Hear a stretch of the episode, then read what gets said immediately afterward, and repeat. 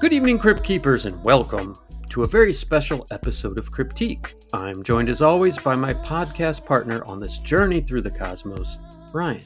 Good evening, sir. How you doing? Um, I'm doing all right. I'm a little apprehensive since you didn't use one of your normal jokes. Yeah, well, we've got a guest, so I kind of wanted Yeah. to get to it. You want to be a little bit professional. Eh, just, just, just a smidge. Just a, a veneer of, of professionalism. All right. Well, you want to tell them what they need to know so we can get to our guest? Yeah, you guys know what I'm going to say if you've listened before. Please interact with us on whatever your podcast platform of choice is. It's a great way for the algorithms and our AI overlords to learn that this is a good show and more people should see it. Either they're going to hate listen to it or they're going to like it, hopefully. the best way is still always to share it with somebody who you think will like it we all have movie shows, TV shows that we started on because somebody recommended them to us, and they usually end up being some of our favorites. So that that would be a great way for us to spread out too. If you want to get in contact with us and let us know what you'd like to hear, what you love, what you hate, what you want us to stop, how many, you know, if you want us to get into more uh, Japanese folklore so we can mispronounce things, We'd love to hear it at cryptiquepodcast at gmail.com. You can find out what we're hawking over at cryptiquepodcaststore.com. You can find us on TikTok, YouTube, all the socials. And uh, I think it's time to get into this interview. What do we got coming up? Tonight, Cryptique is thrilled to have Dave Barnett, Dave the Mystic, or Mystic Dave. Dave the Mystic, also known as David Barnett, boasts a remarkable career spanning over 35 years as an adept energy healer and intuitive practitioner based in Colorado. Beyond his spiritual prowess, Dave brings a unique twist to his profile. With multiple technical degrees, he is a true rocket scientist. His journey into the realms of energy healing and spirituality took root in the early 1980s, marking significant turning points in his life. Dave's diverse talents encompass healing, delving into the Akashic Records, energy and entity clearing, transformative work on core beliefs, karma resolution, soul fragment retrieval, and the discernment of spiritual gifts. He extends his wisdom by coaching and mentoring individuals on their own spiritual paths. Continually in pursuit of new modalities and knowledge, Dave actively seeks out, learns, and shares these insights through his weekly web radio show, shining a light on the ever evolving landscape of spiritual exploration. Mystic Dave, welcome to Cryptique. How you doing tonight? Doing good. Thank you so much for having me on. well, thanks for joining us. Ryan, how you doing tonight? I'm doing well. I'm a little sorry that we're going to have to ask Dave to explain his background because I've watched a lot of your interviews recently and I know that's something that you get asked every time. I know it's probably a, a long story to go through, and it was we, you and I have an employer in common in our background, which is Boeing, Oh, okay. and it and watching you do your intro on all these different shows kind of made me think of when Boeing used to send me to different sites. hmm And every time I got there, I'd, you know, get to whatever conference room I'm supposed to be in and say, Hi, I'm Ryan. I'm from St. Louis. This is what I do. This is why they sent me here. This is a little bit about my background. And after a while, it's like, feels like you're the Manchurian candidate. They give you the cue and you just go right into your speech. Well, you know, w- we can leave it at that. We'll have everything in the show notes, but I do want you to tell the listeners where they can find your website because one thing Ryan and I are kind of big on is if someone is listening to this podcast and you're not driving, we're flying a plane or a helicopter or whatever, follow along on Dave's website. And and I think that makes it a more uh, organic experience. They get to, you know, see what your website's all about. And ultimately, that's where we want them to go anyway. So tell them where they can find your website. Sure, that's easy. It's www.davethemystic, all one word, dot com. And do you prefer Mystic Dave or Dave the Mystic? Oh, just Dave. Uh, Dave the Mystic is what I use on my signage at fairs and things, uh, so people have some idea of what they're approaching. Well, that's fair. I can certainly appreciate that. All right. Well, here's the bad part. Can you tell us a little bit about your background? maybe maybe something we didn't cover, maybe some detail that we didn't get right or something like that. Well, the uh, people always ask me, you know, where did you grow up uh, psychic? And I have to say, not noticeably, but I was a sensitive kid. I had three older brothers, and uh, the middle two picked on me unmercifully, and the oldest one was my protector if he was around. Um, my parents divorced when I was around 11. My dad had been an engineer, and then he became an Episcopal priest, and then um, due to some uh, slippages on his part, uh, he had to leave the priesthood uh, when I was 11, and my parents got a divorce. Um, what sort of opened things up then was my mom, just as a joke with a friend, went to have uh, a horoscope reading, and the astrologer nailed so many things that were evidential for her that my mom, being a curious person, said, I have to go find out how this works. And so the rest of her life, she was uh, learning more and more on uh, astrology. And that was back when you had to do the charts by hand. You couldn't do them on a computer. Uh, we, we, didn't have laptops sure. back then. and uh, I ended up being sort of her guinea pig to try other psychic things on because in that time frame, Uri Geller was very popular. Uh, we had the Rhine Institute and the Rhine cards; those were very popular. Um, things were just kind of popping, and my mom wanted to try it, and so I tried it with her. My my brothers would have nothing to do with it. So that that was a contribution to me that kept me open to the idea that this stuff is out there and can exist. The the big uh, change for me. So I, I went to uh, get my bachelor's degree in electrical engineering. I went to Michigan to get my master's. I worked at GM for a couple years. Uh, didn't like GM or Michigan. Came back to Wichita and worked for Boeing for a couple years, and found that Wichita was just too small for me then and Martin Marietta came through in 1981 hiring, and I came out to Denver, and I've been here ever since. In uh, 1983, I went back to Wichita for my 10th high school reunion and ran into an old friend. And after beating around a bush, he finally said he wanted to show me something at his house, and we went over there. And it turns out that he could radically affect electronic things with just mental power. Uh, he showed me that he could change the speed on uh, the dial on his electric meter just by pointing at it and saying now, and it would slow by a third. Wow. Um, he had a TV that was on rabbit ears, and he put it on a snow channel, no no transmitted channel there. He points at the TV right. and says now, and he tunes in a station. Uh, we sat in his car and uh, it was idling, and he had his feet and hands off the controls. And he pointed at the engine and said, "Now." He could slow down the idle to the point where the car would stall, and he told me he could stall car other cars in traffic. Uh, we went down wow. to his radio station where he was an FM uh, disc jockey, and we went into the mm-hmm. meter room where they have all the monitoring equipment for the transmitter health. He pointed to a meter and said, "You can see that, and it's sta- stable." And I said, "Yeah, it was." It was 99.6, and he said, Well, that's the percentage of the rated 50,000 watts that's going out the antenna. And he said, I can lower it. If I lower it too much, they'll think there's a fault and it'll trip off the air. And I don't want to do that. I've done that before. But just watch it. And sure. he said, now. And it goes from 99.6 to 99.2. Well, four tenths of a percent of 50,000 watts is a heck of a lot of power to control on command with mental power. Um, so the upshot of it yeah. was um, I came back to Denver from that uh, visit, and I, I just sort of been running into some existential issues of my own about electrical engineering and the fact that everything in electrical engineering is based on math models, uh, but they don't explain uh, the fundamental nature of reality. And I thought, well, I'm ready for that. I, have run out of steam on engineering telling telling me how the universe works. And so I got very involved with uh, energy healing and uh, psychic gift development.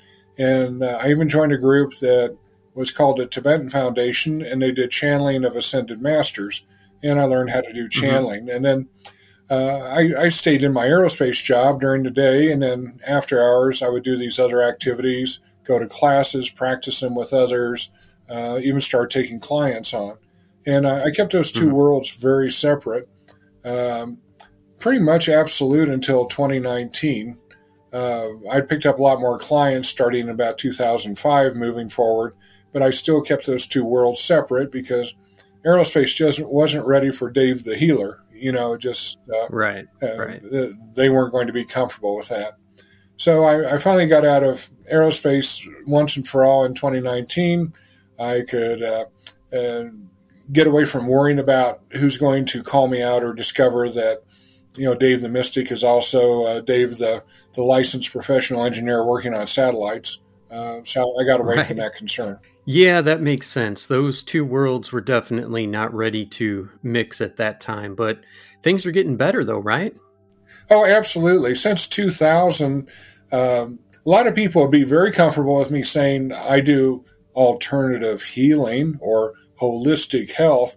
That's okay. Mm-hmm. But if you start talking to them about, well, I do entity and energy clearing because you may have uh, uh, disembodied spirits around your house or demons, um, no, they're not so cool with that. Yeah, I can imagine. I can imagine. So, what's keeping you busy these days?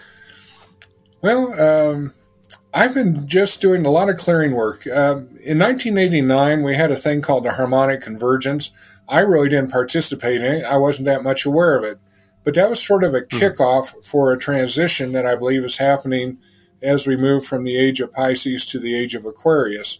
Uh, all the hoopla about 2012 and uh, 1212, 2012, the Mayan calendar, all that, I'm not sure if that's accurate, but I do know that in 2012, everything kicked up on the energy. Uh, it went up many hmm. notches, and my uh, my work on doing energy and entity clearing went up exponentially after that. And uh, my view of the world from that is that we are approaching a time for a, a very big vibrational shift where uh, we have may, we may have many people on this vibrational level of Earth um, moving upwards to other vibrational levels of Earth and physically leaving this Earth. I think that's already been happening, and um, in order to prepare people for that, uh, I think things have been getting uh, more and more challenging energetically so that people have to come out of their hidey holes, come out of the basement playing video games, and get engaged and uh, find mm-hmm. out morally and ethically what they're truly made of. So uh, I think the planet has been uh, deliberately set up to give a lot of challenges to a lot of people so they can really start growing. And uh, it's not going to be painless. Uh, uh, my view is sure. Earth is a boot camp. Earth was never meant to be um, uh, sort of Tahiti laying on the beach with an umbrella drink in your hand sure. all day long. I, I don't think uh, we were set up to be a vacation planet. Well, I agree with that. When you are doing an energy clearing or a, a healing, and correct me if I'm not using the right terms, please. Are you just absolutely exhausted after that? Do you need to like go sleep for 15 hours or how, how does that work? No, no, not at all. Um, I tell you, I grew up in the Episcopal Church, and uh, my dad was an Episcopal priest. And finally, in high school, you know, my parents had divorced, and I was still going to church with my mom. In high school, as a senior, I pretty much quit going to sure. church. Uh, it wasn't that meaningful to me, and the people I looked at around in the pews, um, they've been going there for years. They had everything memorized. It seemed like they were just going yeah. through the motions. They, they, they weren't uh, emotionally or spiritually engaged. They were there marking time. And that's when I got a little bit of a jaundiced view of mm-hmm. rituals. Um, now, I appreciate that there are people out there who say, oh, this object has a bad energy on it. Somebody cursed it. We need to put it in a saltwater bath under a full moon for two nights. Things like that. Okay. If that's what's in your view of the world, fine. Please, please do it. I'm not going to sure. tell you you're wrong. Uh, for my purposes, I'm not very much uh, involved in dogma or, or ritual. Um, I look for shortcuts. I look for ways to speed mm-hmm. up things. I, I, look for the fastest way to work with uh, energetic beings. And so um, my process for doing clearings is uh, is a pretty fast process. And uh, my first clearing I ever did, uh, where somebody called me while I was on vacation in Las Vegas, I did it remotely, and I I just discovered well, if clearing remotely works for that, it'll work for everything. And so I, I have a policy. I never uh, go to a site for clearings. Therefore, I, I clear all over the world. I've cleared in probably 20 or 30 different countries, uh, as well as the U.S. And um, I, I, think a big warning flag, because I work with a lot of people who are new to healing or they've, they've had one course in Reiki and stuff. Um, when you're doing this energy work, if you ever feel tired or exhausted, um, you need to step back and re examine how you're doing it because uh, you should be a conduit for the universe or the creator, whatever your view is of the, the hmm. great mm-hmm. beyond. You should be a conduit for that energy and conduct that, conduct that to somebody else. You should not be using your own energy to charge up somebody mm-hmm. else.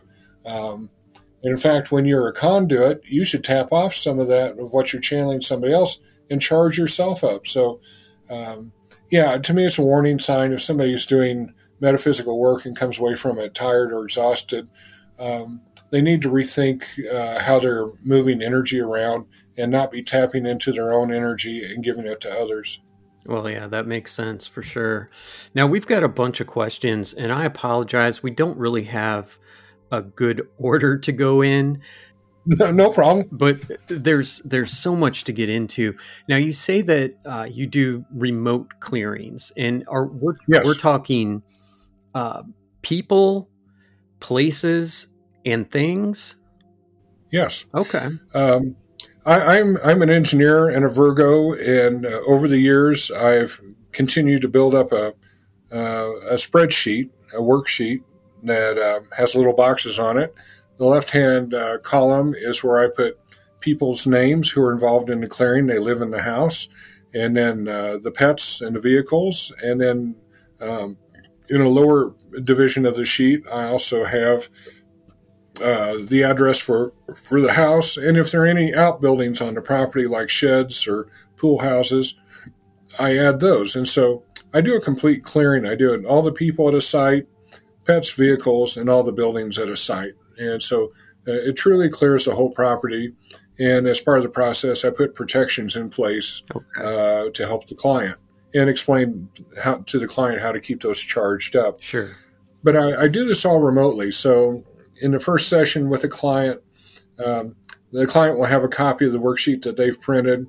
Uh, I explain it to them, the headings. I muscle test, identify how many of each type of entity is there, mm-hmm. whether it's earthbound spirits or demons or large dark entities, etc. Um, and um, so we fought the chart together, and then between the first and second phone call, in a meditative state uh, with some structure to it, I do the clearing and check off the things on the sheet as I go through it.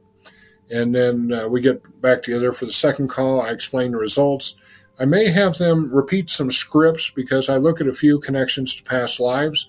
And, if they're there, I walk them through scripts to release those uh, karmic connections. Mm-hmm. And then about two weeks after that, uh, we have a final third call where I've done a, another recheck, just make sure nothing new has shown up. And if it has, I've taken care of it. So uh, that's my process. And uh, it's a flat rate fee. I don't charge by the head or by the building, okay. Uh, things like that. Now, if somebody says, "Well, I have a business property and I have a house," then that will usually be you know, two separate sessions and two separate charges. Sure. Sometimes I try to combine them, but I usually like to keep those separate. Yeah, I, I understand how that could could be a problem. Now we talk about demons, and I think if you say the word demon, people mm-hmm. automatically mm-hmm. jump to Christianity and you know the demons that are you know, in a biblical sense. Is that what we're dealing with? Are these just entities that have never had a body, or how does that work? Well, I've, uh, it, this may sound strange. I, I've had conversations with different creators. I believe that we're working with creator number seven, and uh, I've met with creator number one. And creator number one is the one who came up with the idea that rather than coming up with artificial challenges on the planet to uh, help people grow and discern and solve problems.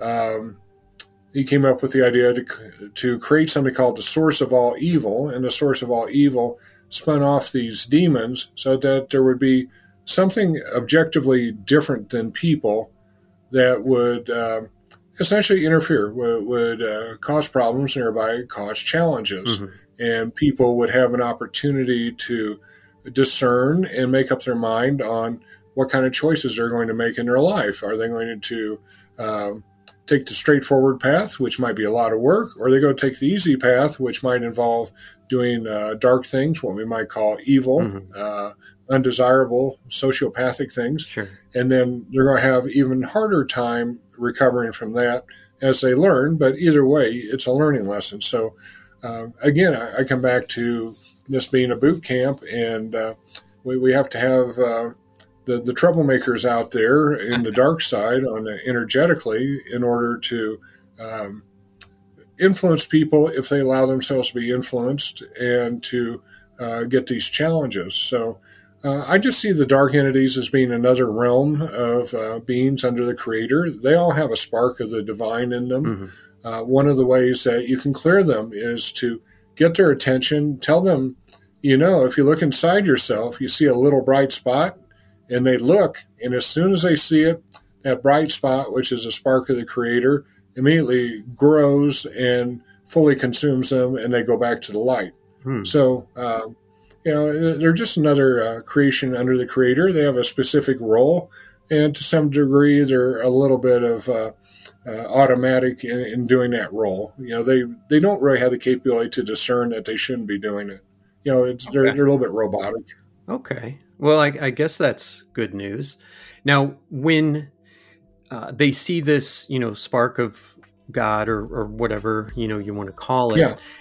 and then they go back to the light, uh, are you freeing them from their darkness as well? Find out after a quick break.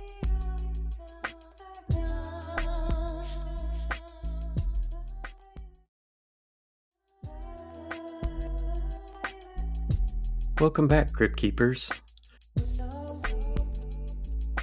Yeah, you're you're putting them on a path where they can spiritually grow now, and they they get uh, coached, they get uh, other angels or others to uh, accompany them so that they can move forward. But yeah, you you put them back into a path where uh, they can start growing. They're they're done with their mission of being a dark entity. Well, that's amazing because, you know, most of the people that we talk to, they say, oh, I send them back to the darkness or, you know, I banish them or, or whatever. But you're actually helping a dark entity at the same time that you're helping someone else. So that's fantastic. Yeah, I, in a lot of cases, I give them three choices. They can either go back to the dark side, and I caution them that if they do that, they'll be punished. And there are punishments that are painful. Uh, to dark entities. Sure. Um, they can go to the light. They can be accompanied and uh, get on a path of spiritual growth.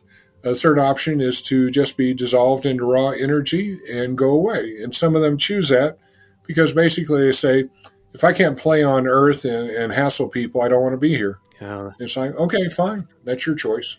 Yeah, that's pretty stubborn. Have you had a, a call or, or an email where someone's like, Dave, I know you told me not to do this, and I know you told me not to do that, or whatever it may be. My daughter was playing with a, an Ouija board, and now we've yeah. got something back. Uh-huh. There, there are uh, a number of things as I get the background on what people are going through. Um, I I hope I'm not insulting anybody, but I, I find that the level of understanding for people who do paranormal investigation in terms of what the entities are like and what they're likely to run to, run into, uh, in a lot of cases, is not very sophisticated. A hundred percent. From my point of view, they're going up and whacking a hornet's nest and saying, "I dare you to come out." Yeah. uh, I've had to clear some people who do paranormal investigations who've gotten entities attached to them who are talking in their head Mm. And that's very, very difficult to get those out of their head. Yeah. Um, but I also caution people. I, I said, I, there's a lot of energy in those paranormal investigation TV shows, and you can be watching that TV, and the energy in that show, due to the entities they're working with, is strong enough that they may come in and get into your house. Mm-hmm. And so I, I try to discourage people from watching those kinds of shows, or or things like Poltergeist, where it just puts you in a mindset that there are things out there, and your subconscious may start interacting with some uh, low vibration entities and possibly enabling them to come into our reality. Um, so there, there are things out there that we don't understand, but I, my personal view is it's not healthy to uh, watch those kinds of shows. Uh, you, you, mentioned the Ouija board. Um, here's the thing with the Ouija board is um, inexperienced people don't know how to shield themselves from dark things and just communicate with light beams. And experienced people don't need it because it's tedious to spell things out rather than just being intuitive or mediumistic and getting the message in your head. Sure.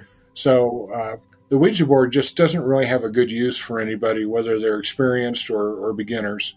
Uh, but uh, the beginners, you know, teenage girls having a slumber party and playing with it, they can open up uh, portals that allow entities to start coming into the house just because they're basically sending out a message that says, we want to talk to anything that's out there. And they may connect to some very dark things from the astral plane who um, pull a con game on them and make them think that they're talking to a dead relative or something, yeah. so it's authentic.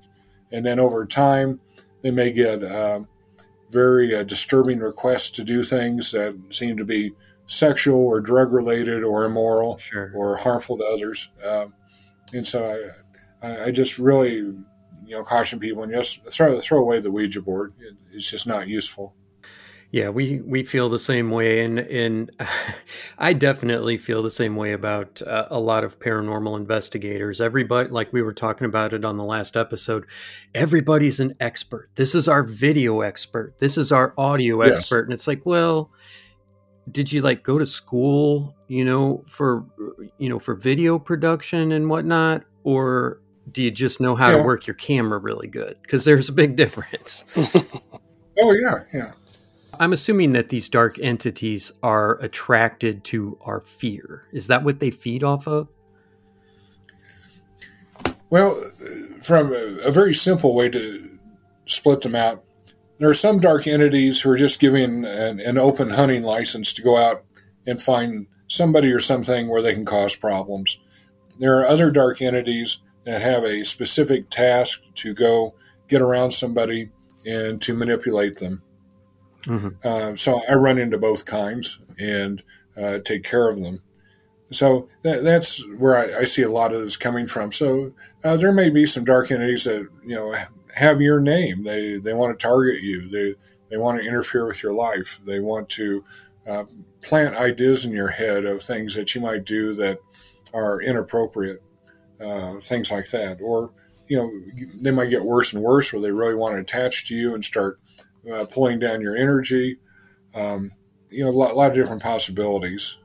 Do you see a lot of people that are kind of in, or it's probably more likely that you're in contact with their parents, but people that do self harm, is a lot of that caused by this darkness? It's certainly worth looking into. Um, I, I, work with people in, in different um, aspects.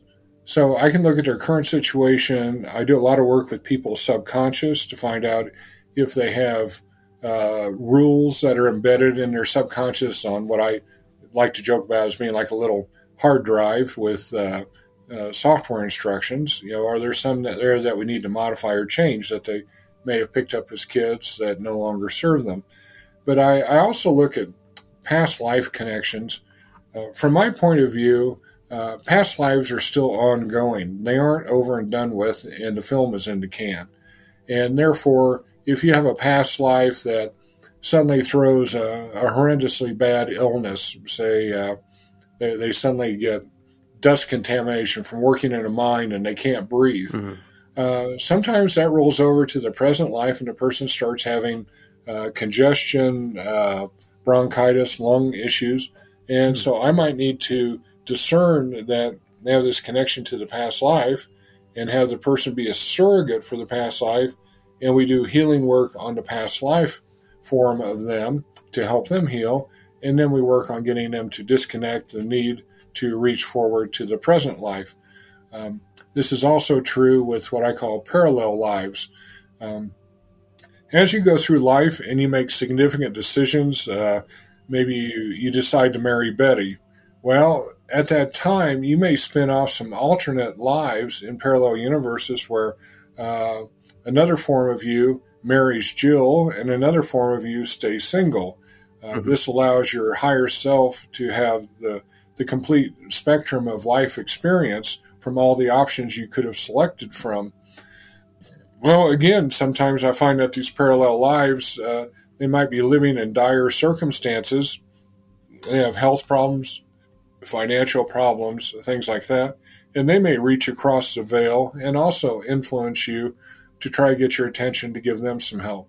So there's a lot of different ways that I see uh, health issues, life issues, things like that manifesting. And um, being able to drill down into those and then do some corrective work, uh, I found that to be very valuable. It's really amazing what you do. And, and I hope that people, again, are following along on the website. How did these entities get here? I mean, is it wormholes? Is a portal a connection to a wormhole? How does that all work? Um, I see the basic idea of a portal as being like a little trap door that allows entities from the astral plane to come into our reality. Now, the astral plane is very close to us. Uh, that's where earthbound spirits, people who've died but didn't go to, to the spiritual plane, that's where they hang out. And uh, in a lot of cases, they can see or sense us and uh, get near us. Uh, they may be very frustrated that they have a hard time getting our attention or trying to connect with us uh, because a lot of them don't really understand the nature of uh, spirituality and uh, how to do things, and uh, so they're they're frustrated. Um, but wormholes may allow things to come from other universes, other dimensions, and it may bring through some uh, various forms of some ETs that aren't very pleasant. It might bring through some other entities that we would say, well, that looks like a dark entity out of our astral plane, but they might be significantly different. They might be uh, uh, more unpleasant. They may be more manipulating. So, um, yeah, there are ways for things to get around us and get into our reality. And you, um, you remember the old joke about you don't want to invite a vampire into your house because once you do, you know, you got them. Yeah. Um, you know, people need to be careful on, uh, uh, especially mild forms of paganism or Wiccan that they, they don't inadvertently open up uh, portals or realities to uh, allow entities to come through. You know, where they they've essentially invited them, and now it's going to be difficult to get rid of them. They're going to be uh, problematic. If someone is requesting your help, and you know you're doing this remotely, do they need to say like, okay, I'm at four Cryptique Court in St. Louis, Missouri, or is it just a connection that you make? Um, on, on, my worksheet, I, I, put down first names of all the people we're going to clear. Uh, I grouped the pets all together in one box. I grouped the vehicles all together in one box. But then for the uh, building, um, you know, a lot of people give me the full street address. All I use is the street number. Uh, that's sufficient. And uh, the other thing I do is if it's a multifamily building like a a condo with a lot of units or an apartment building, I will clear that person's uh, particular unit and then I will lump together the rest of the building and clear it because it, it doesn't make sense to me to just clear one apartment and still have entities walking the hallways. so uh, all their friends get a free ride on getting a clearing for their uh, their units. Well, That's the way to do it. They just need to pitch in, and everybody, uh, you know, throws in a few bucks and gets the whole property yeah, cleared. Yeah. Mm-hmm. That sounds like a party. All right. so you mentioned that some of these dark entities have kind of a, a, free reign, like you can go seek out whoever you want.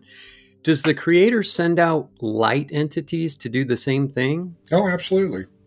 You know, we, we have uh, angels and archangels. Um, if you look at the, the Catholic Church and derivative things based on that, mm-hmm they might have seven or eight different levels of angelic power, you know, with different names.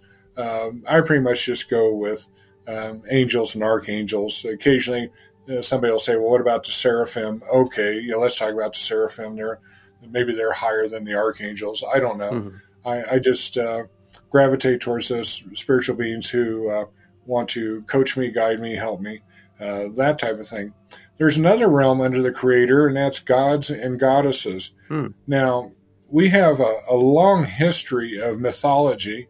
What I've found in my work with these beings is that um, mythology are just morality stories that came out of the Greeks and Romans and, others even before them. Right. Uh, they don't really reflect the true nature of these gods and goddesses.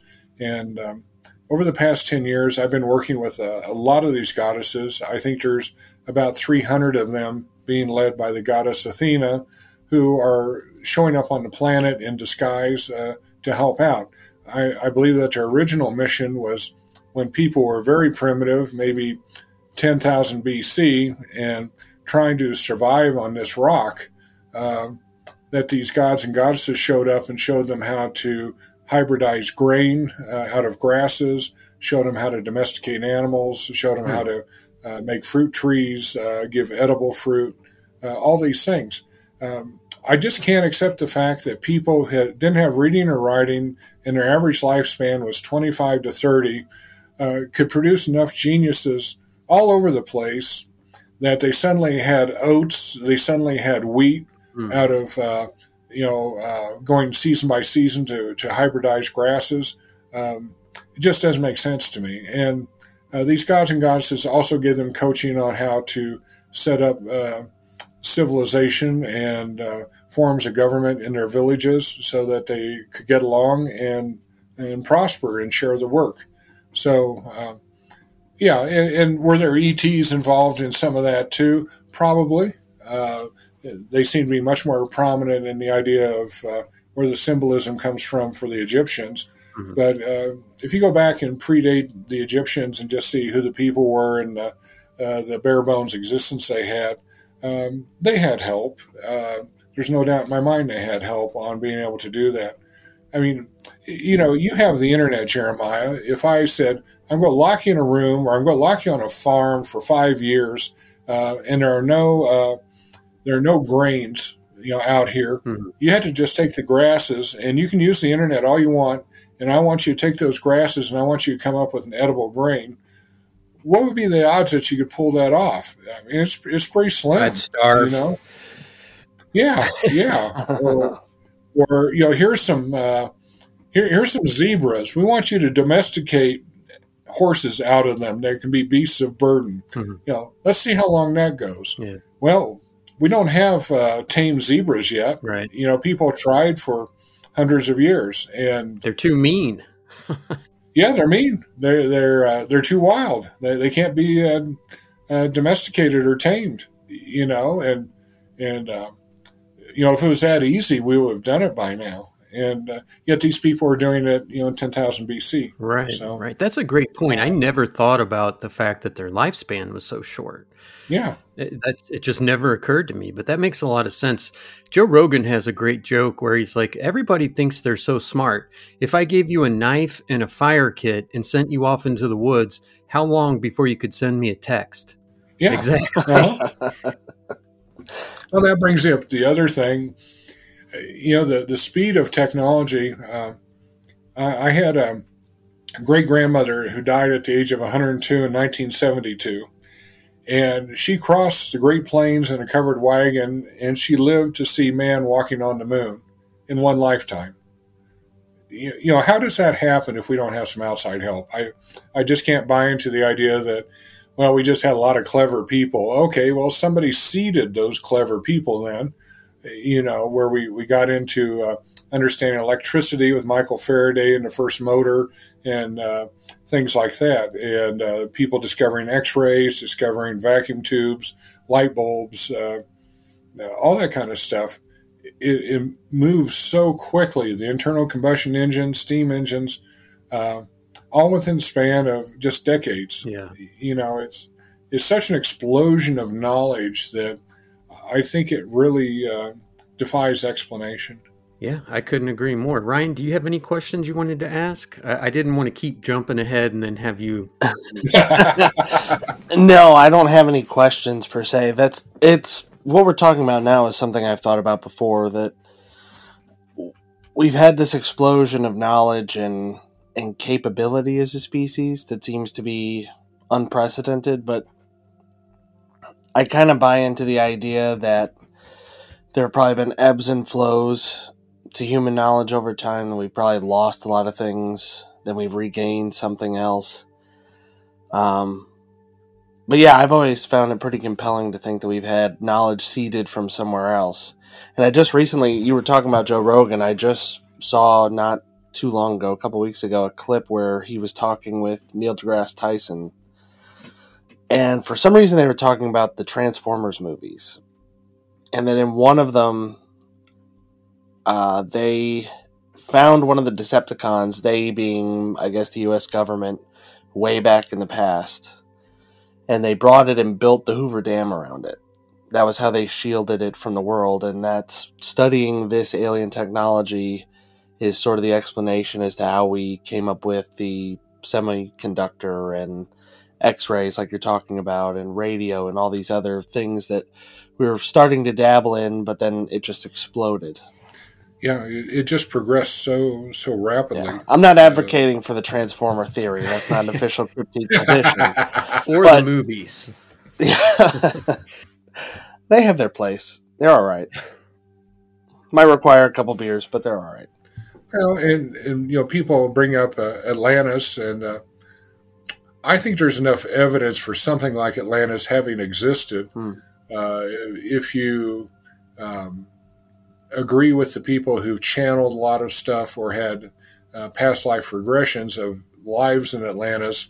Uh, very different type of society and technology, and uh, it's it seems credible to me that there there could be things in crystals, uh, whether it's data or or generating power, things like that that we haven't tumbled to yet because um, there's just so much that that we don't know. I mean, you know, if you look at my life, you know, I'm 68. If if I go back to college, um, I was already looking forward at the space program then, and I wouldn't have imagined that we would have hit the year 2020 and still be flying chemical rockets. Um, they're very efficient chemical rockets. Um, they, they do great things to get to space, but they're still based on Chinese technology of fireworks, you know? Um, we, yeah. we, we, haven't gotten past that in terms of how do we get something to orbit. Mm-hmm. What about, you know, we talk about these leaps in knowledge advancement and, and potential. With someone say like an einstein or a tesla somebody who's just different do they have some like maybe a bigger uh, divine spark in them or they maybe were these people channeling entities to help? There's a lot of different opinions out there on what is the metaphysical nature of our dna um, there are people like Gregg Braden who feel that our dna uh, is like a set of antennas and can actually uh, dna in a box can be coded and then change uh, the results of things that are brought near it in that box. Mm-hmm. Um, I, I don't buy into the idea that we have junk DNA. I think it's DNA that's just not expressed yet or hasn't been activated. Uh, so uh, some people may inherently tap into that better. The other thing, too, is uh, in the spiritual plane, there are groups there of uh, scientists, inventors, uh, artists and a lot of what we have on the planet is uh, inspiration from those folks who have checked it out and tested it there before we get it. Mm-hmm. So there's probably the original Mona Lisa is in the spiritual plane, and uh, Leonardo da Vinci was inspired uh, subconsciously on uh, how he was going to create you know such a wonderful painting. Um, I think the same thing happens when uh, oh gosh, you, you, know, you come up with radio transmitters. You know, there, there's still fights between you know, who, who invented the first uh, wireless telegraphy? You know, was it Marconi or or who? Mm-hmm. And uh, I, I, certainly think that you know a number of people were inspired out of the spiritual plane uh, with the idea of what it looks like and what it would take to build it, and they all pursued it. And then it was a race to the patent office. Um, you know, so we, we, we have things uh, like that. Um, there are so many uh, incidents on the planet of people in 10 different places all having the same idea for maybe making soft serve ice cream and they all build a machine at the same time. Mm-hmm. Um, how did that happen? And some people might give it a little bit of a nudge and say, well, group consciousness. Uh, to me, a bigger nudge is um, I think that there's spiritual beings who uh, are constantly innovating and inventing and deciding which things we're ready for on technology. And uh, they inspire people who are ready for it, who uh, have the, the mental tools to understand the concept and to move forward. Yeah, I mean, it's it's just odd, like with savants and and stuff like that. And we had a guest that um, we were talking about AI, and and he was, you know, we asked him, is military AI way advanced compared to commercial AI? And he said that the AI in the military is very, very specialized. Like it is just for one purpose, and it's extremely good at that. But on everything else, it sucks. And I feel like yeah. with a lot of savants, it's like, you know, this six year old kid can hear a, a, Beethoven symphony and play the entire thing after just hearing it once, but, right? But then can't socialize and has trouble with language and stuff like that. So, yeah. Uh-huh. So yeah, that's kind of weird. Now, something you said earlier, you said that you'd spoken to the seventh creator. Yes. Does that mean that we're on the seventh Earth? No, uh, I believe that all spiritual beings evolve and go on to new assignments. And so um, I think so, somebody like Archangel Michael is an archetype. And uh, I believe I've perceived that the Archangel Michael consciousness of 10 years ago moved on and a new spiritual being uh, got promoted into that position and, and took over that archetype. Ah. I think the same thing happens with the creator, that the creator can evolve to a point where the creator is ready to move on to higher levels and have uh, another spiritual being uh, sort of take over the reins. Okay, that makes sense. What do these, and I know everybody is waiting for this, what do these beings look like? Like if you had to describe just one Archangel Michael that you've seen, how would you describe him? Find out after a quick break.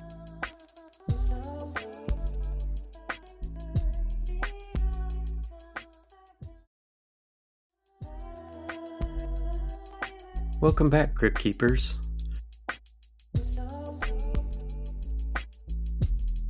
If they, uh, if your emotional needs and uh, logical needs are such that Archangel Michael is going to make sense to you if you see a guy with long hair and a robe holding a sword and a shield. God. If that makes sense to you, if that's what you're expecting, that's probably how they'll present. They don't want to confuse you. They don't want to frighten you. Sure. Um, I believe that we're, we're, limited on, on what our senses can do, but mm-hmm. uh, probably the closest you can say is if you're going to see them in their native energy, you might see an undulating cloud of pastel colors. And if you are spiritually developed enough, that would be their signature. You would not confuse it with anybody else. Uh, being humans here, if you saw a number of these clouds of undulating pastel colors, uh, you'd say, I don't know who's who here. Uh, sure. Uh, some clairvoyants or others might say, oh, I can I can feel and sense the differences in the energy, and that is that's definitely uh, oh the uh, Raphael energy, Archangel Raphael. Mm-hmm. You know that that's that comes to me that way. They wouldn't necessarily see Archangel Raphael as a person in a robe. Sure. Um, if, if, you go back to um, uh, spiritual progress in the church, you know, for the last two millennia, um, angels were a contrivance put on figures in paintings to show that these spiritual beings had a way to traverse between the ground and flying up to heaven, which they perceived to be over them. Okay. You know, we, we still have uh, uh, funny turns of speech where we talk about going upwards into the heavens, Mhm. you know, even on an airplane. Sure. Um, but is heaven really up there? No, it's it's coincidental with our reality. Uh, it's just at different vibrational levels, so uh, we don't perceive it. Well, that makes sense. I, I can definitely see that. Now, what about these dark entities that are, you know, feeding off your fear? Do they just appear as your worst nightmare, or? Well, it's funny. There there are some clearings I do where the husband has no entities around him on him, Mhm. and uh, what kind of comes through in interviewing the the wife is that the husband thinks about everything spiritual is just claptrap. And so there's not even really a toehold for an entity to get their attention and say, "Well, I'm around you now. You better watch out." And you know, the guy's not even open to something saying. Uh, I'm here and I'm going to bother you. You know, it's just like, well, it's all malarkey. Um, and so, to some degree, there are a few people who can isolate themselves from any type of entity just because their, their belief structure is so strong that it just doesn't exist. You know, Wow. even hypothetically, it may not exist for them. You know, they aren't willing to grant you the idea that there could be a heaven. Um, Mhm. but if you if you are open to it, uh, you know, I, I do have people who see things, hear things. Um, I remember one woman I worked with. Uh, she was in a hotel with her husband, and her husband was always just kind of like, "Yeah, yeah, sure, sure, there are things out there." Well, he became a believer when one night some entity that they couldn't see had a hold of her leg and was trying to pull her out of bed onto the floor, and he was holding onto her arms trying to keep her into bed, and they couldn't see anything he he uh, suddenly became a believer in this stuff and said, "Yeah, I will support you. You know, when you want to get clearings and things like that." I, I bet that's that's a quick change, right? That'll make a believer out of anyone. mm-hmm. So, correct me if I'm wrong. Um, I've been listening to you on Coast to Coast and some different places, and I thought at one point you had mentioned that we're on the third Earth. That's where I was a little confused with the Yes, seventh yes. creator. Um, what happened with the first two? Well, they're there. There's uh, two lower vibration Earths and four higher vibration Earths. Um, my point of view is that uh, there are already people who've uh, made enough spiritual progress that they've been moved to those higher vibration Earths and bubbled up to the appropriate level based on their, their growth and potential. Um, and I think in some cases they are uh, possibly taken out of families. A family might have four children and they wake up one morning, they have three children. All the pictures in the house say three children. Mm, That fourth child, they had their their history changed with that family, and uh, they moved to a higher vibration Earth. I also think that there are some people on this planet who are so negative and so uh, unappreciative of the the bounty that we have on this planet that in in their attempt to make other people think the same way that I think some of them uh, are moved to lower vibration Earths, and if they want to be in a place that's a hard scrabble existence with no joy, and uh, everybody's on the brink of starvation, okay, we're going to put you in your your happy spot. You know, so I think a few people have been moved down, but uh, people have been moved up. I I feel that over a million people or a billion people have already been moved to higher vibration Earths, and that uh, the people who uh, do demographics uh, check the amount of food and water and fuel we use. Um, I just don't think they've caught up with it. I see. So we're talking about vibrational levels. Like if if we just, you know, dug, you know, five miles down, we wouldn't find uh, artifacts or anything. No, no, no. These, this is like uh, the idea to help people understand this. Think back to AM radios where you you turned a knob and the pointer went up and down the dial, and there are different radio stations. Um, well, those radio stations didn't overlap, and if you pretended that each radio station had its own consciousness, uh, you could scan through the dial and tap into each one of those consciousness but those consciousness being in a fixed place on that dial can't overlap with each other or communicate with each other. They're not aware of each other. Hmm. So that's sort of the idea of different vibrational levels that can fully coexist uh, and be totally unaware of each other. That makes a lot of sense. I, I think that's a great way to describe it as a as a radio. Getting back to these bad ghost hunting shows, when y- Yeah. when you're watching and and Ryan's uh, fiance loves them, and I just I you know I did ghost hunting in air quotes for a little while, and I just I Uh-huh. felt like people are just oh we got to get pictures, we got to get recordings. They don't experience anything. They're just worried about trying to collect evidence. But when you're watching a show, uh, we'll say I don't know what you watch, but uh, what is it, Ryan? She likes Ghost Adventures. That's one of them. That's a bit of a point of contention for us because that's sort of her comfort TV. Mm. And it's one where they constantly will say, you know, there's an orb or there's a this or that. And it's kind of the point. The last time I tried to say something about it, I just pointed towards the TV and she just put her hand up and said, I know. I know it's fake. I know it's something with the camera that you understand. I don't care. I don't want to hear it. well, yeah. Well, at least you know where you stand. When you're watching, Yeah. if you uh, and I know you don't watch these shows, but you know maybe you've seen a clip or something like that where we'll say the host is like, "Oh, did you hear that?"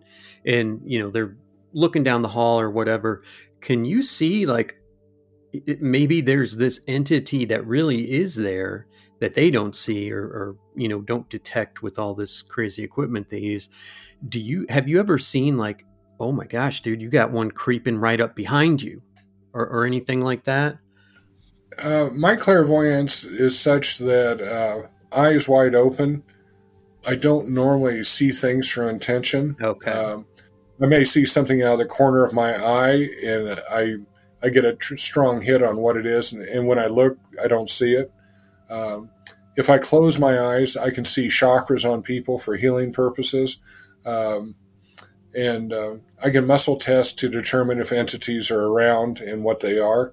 And I may ask uh, spiritual beings to tell me what's around me, but I I don't necessarily see them uh, when I'm doing my clearing work and I'm meditating, I do see them uh, because then they're confined in a safe place and I'm safe around them. So gotcha uh, I can sort of study them like walking through a zoo. well that's a great way to put it that makes it makes it seem a lot safer when there's bars and glass and you Yes, know, uh-huh. spiritual protection up around you so that's a good Yeah. thing you have a way that you can teach us to spot ETs here on Earth, right? Well, yeah, there's there's several uh, that are showing up. Okay. Um, this is one of the, the strange ones. It just happened to me again the other day. Um, I was out by uh, Denver International Airport, and uh, I'd gotten off a, a flight with my wife, and we'd gotten a car, and we were leaving the airport, and sort of on the, the highway that goes by the airport, and uh, it covers part of the approach for uh, landing planes. Mhm. And I've seen this before, and it happened again. Um, ET spacecraft can disguise themselves as airliners, and they can hide in plain sight. Mm. And uh, at least two of the uh, airliners I saw on approach were not moving; they were hovering. And in fact, one of them started hovering downwards.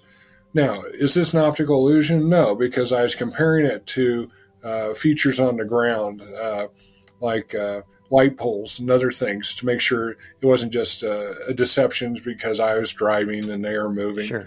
No, these things were hovering, and uh, yeah, the the casual person looking at it will just say, "Well, that's an airliner landing." They they won't look at it long enough to say, "Wait a second, it's not moving." Mm.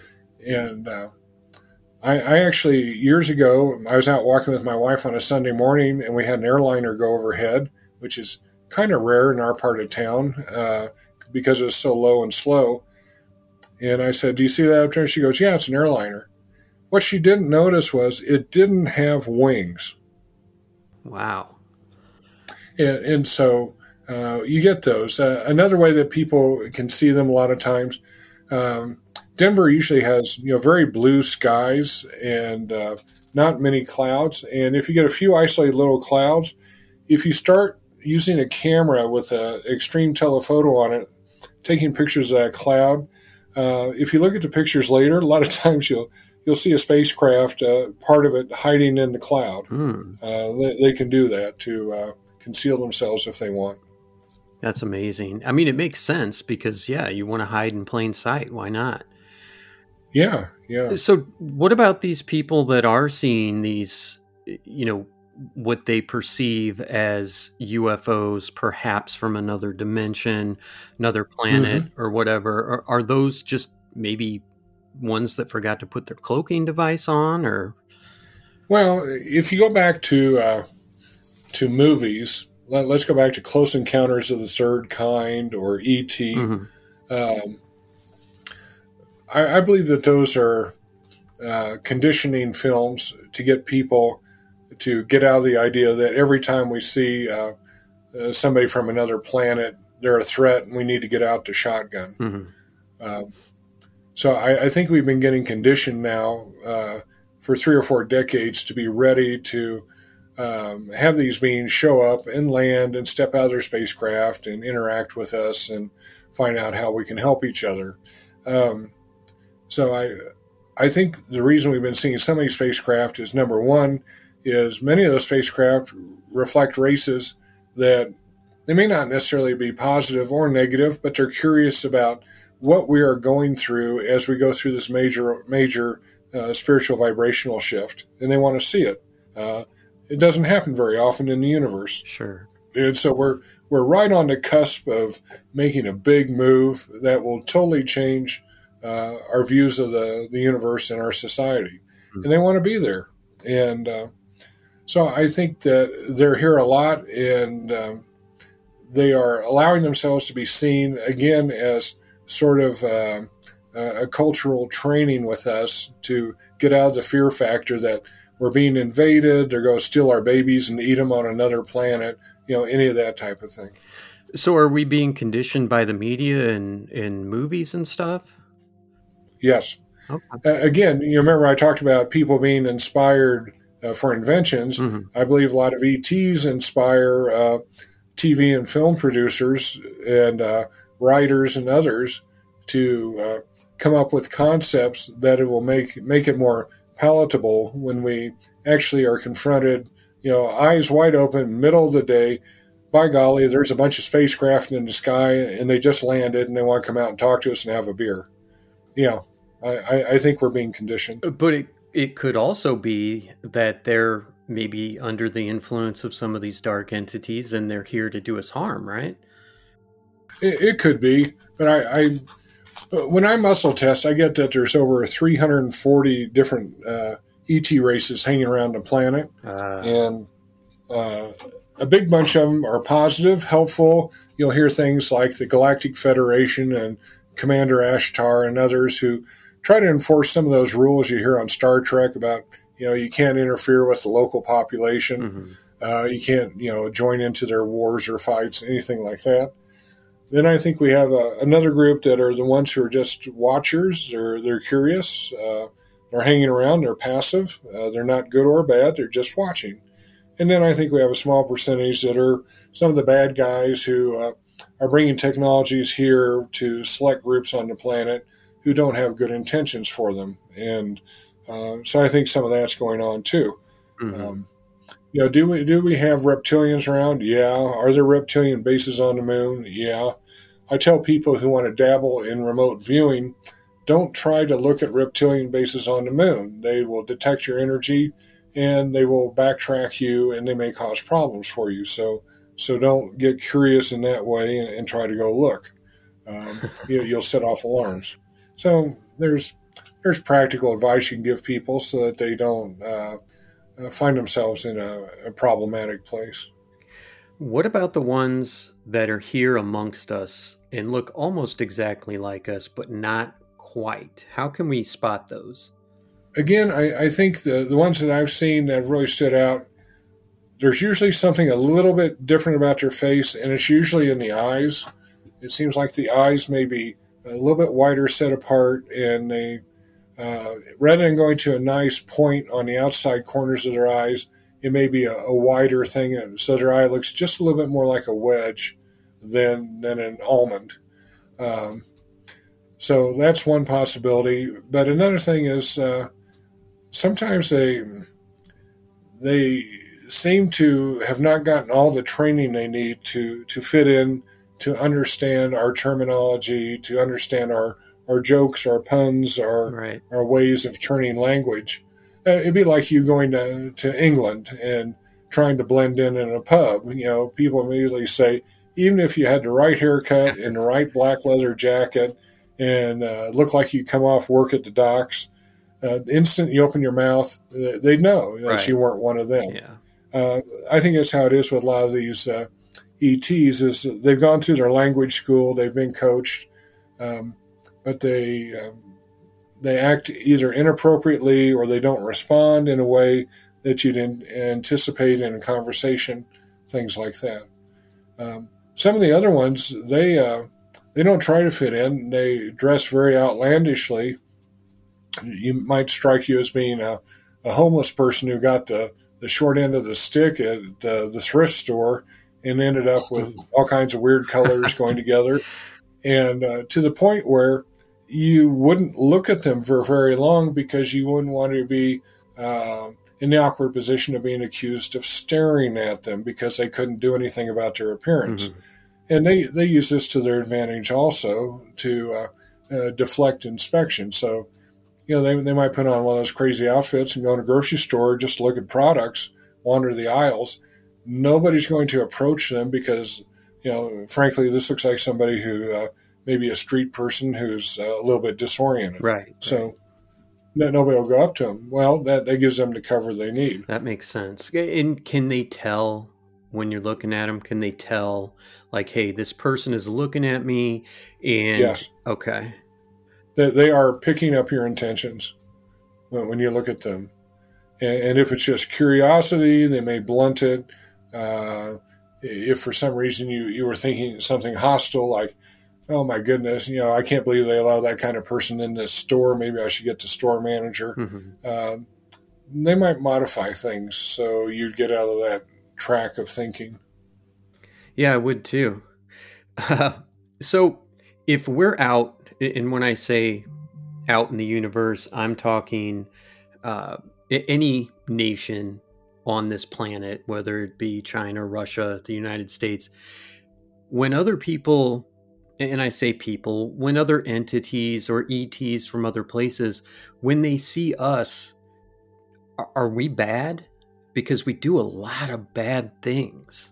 One of the things that I do in my practice is uh, I found that people are being energetically hybridized, not necessarily biologically hybridized. And so I, I muscle test on people to look at the mix between what is their human percentage, what is their ET percentage, what's their angelic percentage, what's their God and Goddess percentage. Um, some people, uh, like I'll get parents who have a, say, a teenager who's having a really hard time socially. Mm-hmm. Um, you know, there's a lot of uh, adapting problems. And uh, I'll find out that the value that they have for ET is excessively high. Maybe they're they're looking at 30% human and, and 50% ET on their, their energy mix. Mm-hmm. And um, I'm allowed to change that. But what I find on those is the, the core of ET energy within you, in many cases, will be shocked by what's going on on this planet. ETs hypothetically know that we don't take care of people here. You know, if if you're uh, out of food, out of water, out of shelter, out of clothing. You know, well, if you can't get it yourself, too bad. Yeah. You, you know, just step right uh, over you. We, we, don't step in to guarantee that on this planet. Mm-hmm. And uh, ETs are shocked by that. And that, that shock reaction to that, uh, if somebody has too much ET vibration in them, you know, when I do my mix test, uh, it can really affect that person on their um, their feeling about being on this planet, of uh, interacting with others, you know, gosh, how, how could we have a planet that is so uh, so horrifically bad to other people on the planet that we don't take care of these basic needs? You know, how, how do we have a planet like that? And mm-hmm. uh, this is something that bothers ETs. Um, if a person has too high of an angelic mix, it also bothers the angelics. Uh, again, hypothetically, they understand how rough it is here, but when uh, when an angel, especially if they become incarnate, is confronted by people who are in dire need, um, it can really uh, mess with their minds. Uh, they can kind of go into shock over it.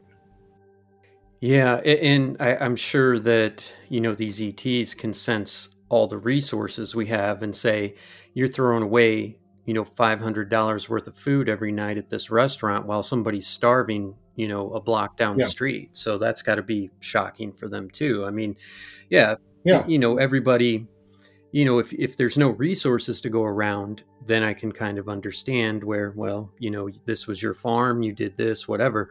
But yeah, there's just so much to go around and nobody wants to share. So it's sad. Oh, yeah. So yeah. I was trying to tell Ryan this story. Uh, you told a story about witnessing a car crash and some people, well, not, yeah. not a horrific crash or anything, but an accident. Could you tell us that story? Yeah, it, it was uh, late in the afternoon. Uh, in fact, it was uh, probably around dinner time, approximately, and uh, going out on a, a four lane road with a median. Uh, my wife and I were going to McDonald's, so I could get her an iced tea, and we just sit and chat. And when we were waiting in the left turn lane to turn into the service drive for McDonald's, uh, a wreck happened across from us where a sedan clipped the back corner of a pickup truck who was in the left turn lane. Well, there's a fire department substation down the street, about a block and a half away, and we figured they'll be here right away. We don't need to do anything. And it was a fender bender. And so we, we went in through the drive through at McDonald's, got the iced tea, and then sat in the parking lot, sort of a little bit raised area overlooking the accident. Again, nothing's happening down there. Uh, the driver of the truck, a young man, uh, probably in his 30s, is out walking around, but nobody's emerged from the sedan. And I, I finally tell my wife, look, you know, I, I need to go down there and see if he, if everybody's okay, you know, check them out. Mm-hmm.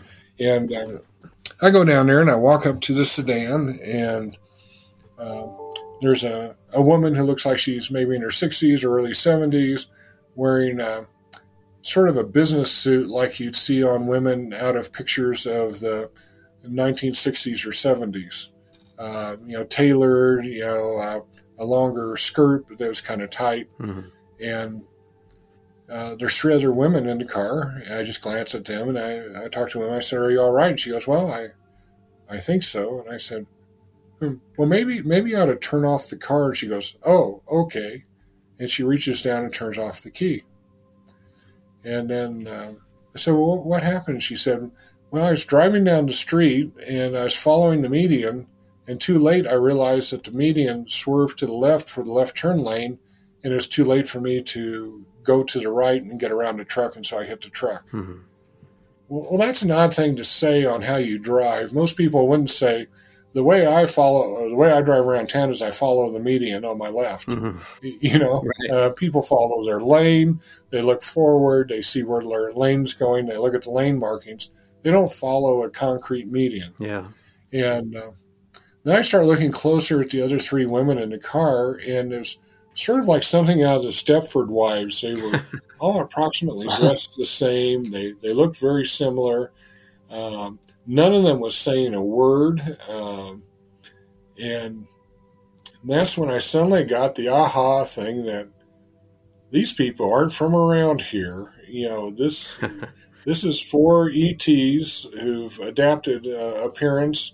Maybe they got their clothes out of central casting and they just had an accident and got busted. So um, I'm not going to poke them anymore.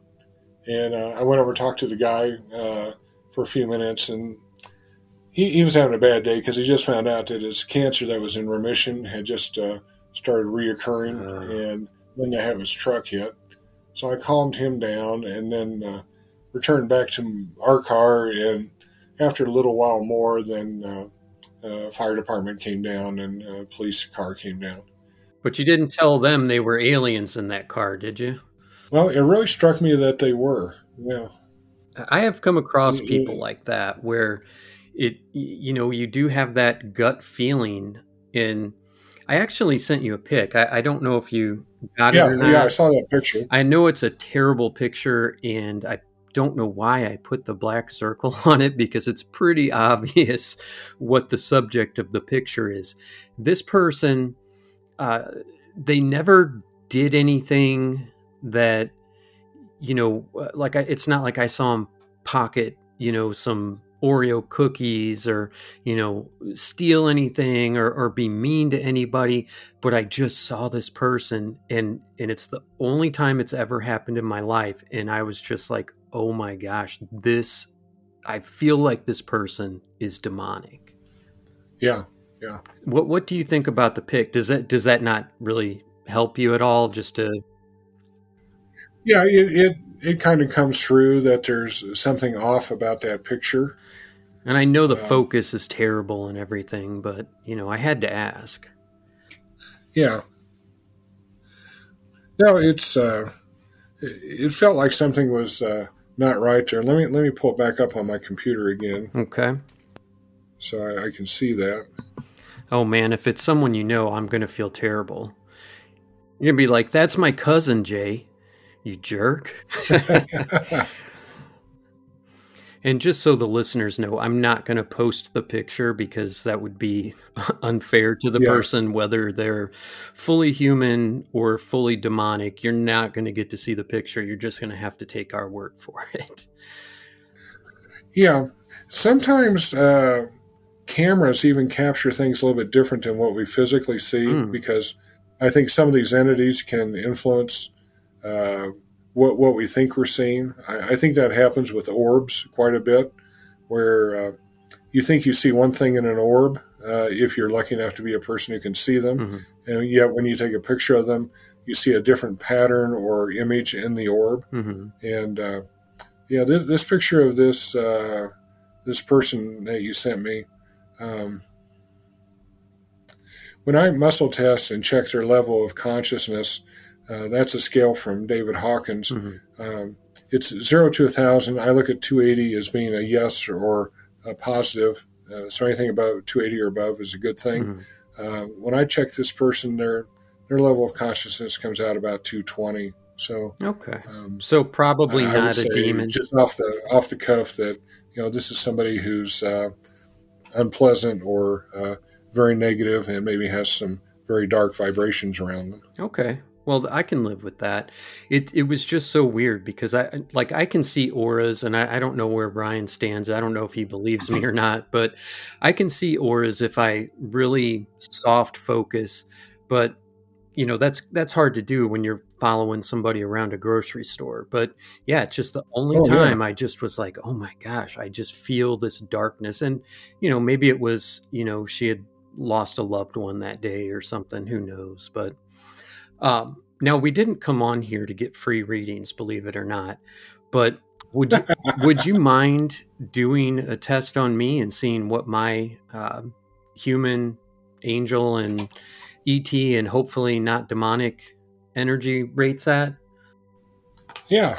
yeah. Do I need to do That's anything? Do I need to concentrate or? Um, no, just relax for a minute. All right. Find out after a quick break.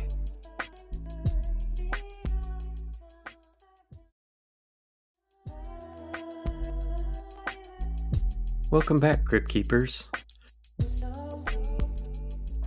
If you'll uh, take a piece of paper and draw a horizontal box across it and then divide it into five or six squares, uh, then I can just give you the numbers and you put them in. All right, go ahead. Okay, so when I check your human percentage on your, your consciousness mix, I get uh, 10, 20, 30, 40, 50, 45, 44, 43. So I get 43%. Okay. When I check ET, I get uh, 10, 20, 30, 29, 28, 27, 26. So I get 26%. Okay. When I check angelic, I get uh, 5, 10, 15, 20, 19, 18, 17, 16. So I get 16%. Okay. And when I check for uh, gods and goddesses, uh, I get none. Oh, no. And when I check ascended masters, ascended teachers as a group, uh, I get 5, 10, 9, 8. So I get 8%. Okay. Um, another one I check on, some of the, the more obscure ones are Djinn, uh, D J I N N. This is where we get the word genie from.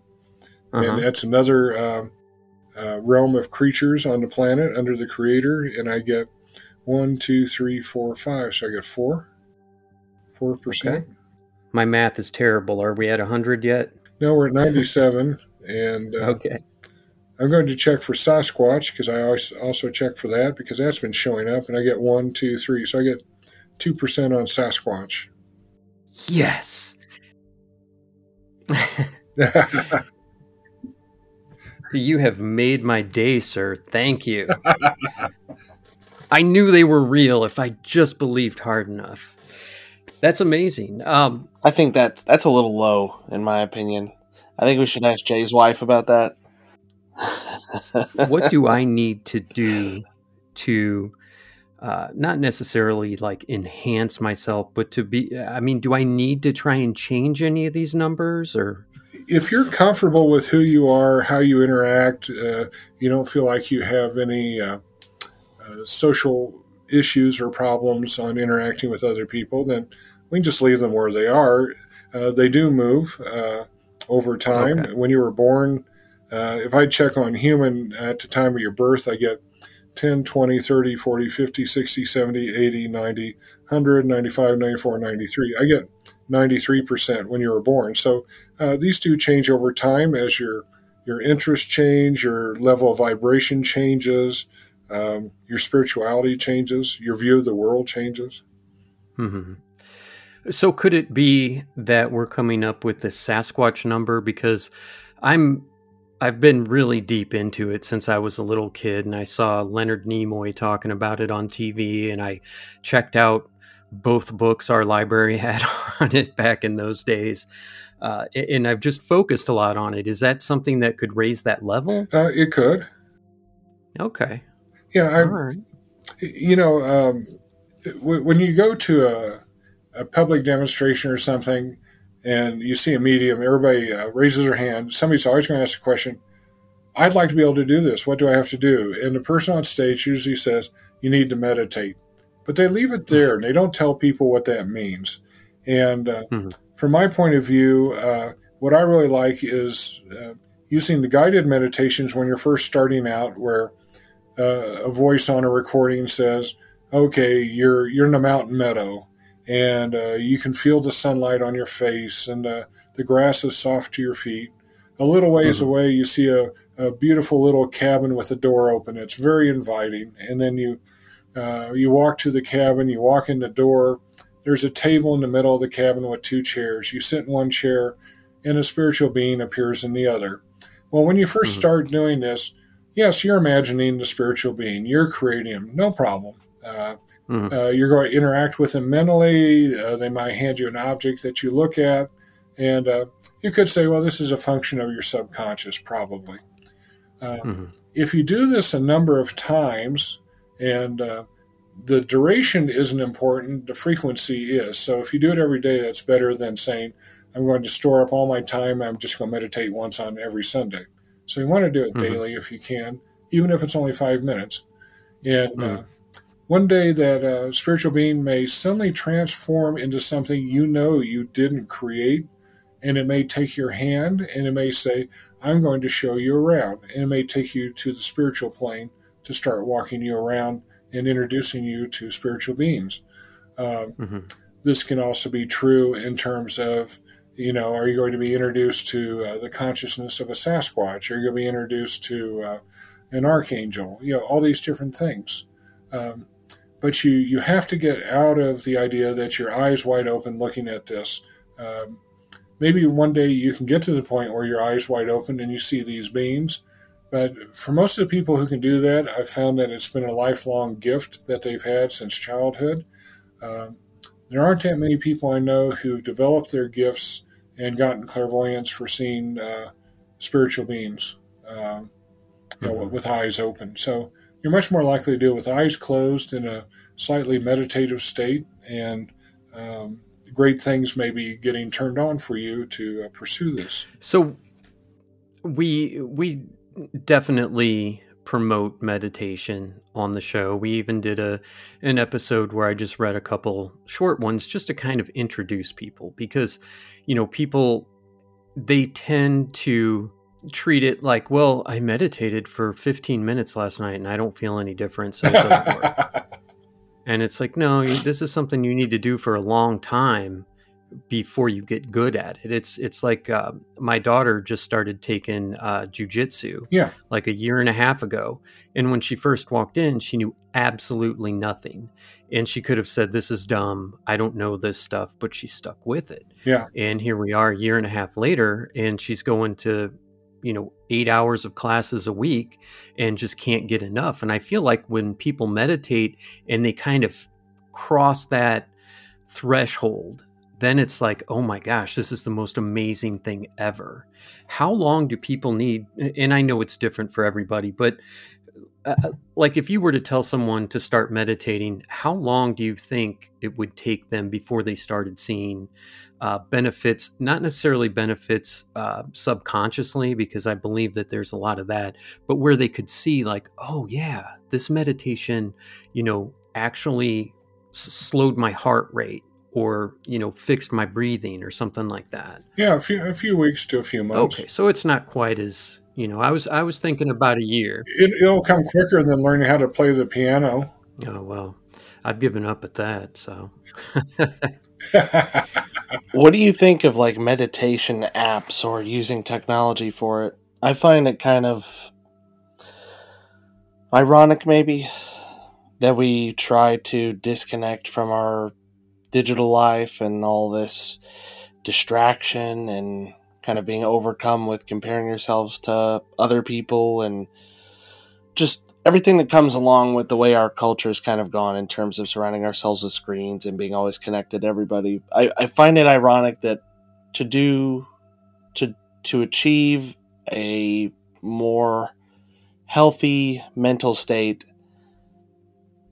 than what is caused by our devices, we turn to our devices and use those to help guide us through yeah. meditation. Do you think those work, or do you think it kind of? Yeah, I, I think guided meditations are helpful mm-hmm. in the beginning.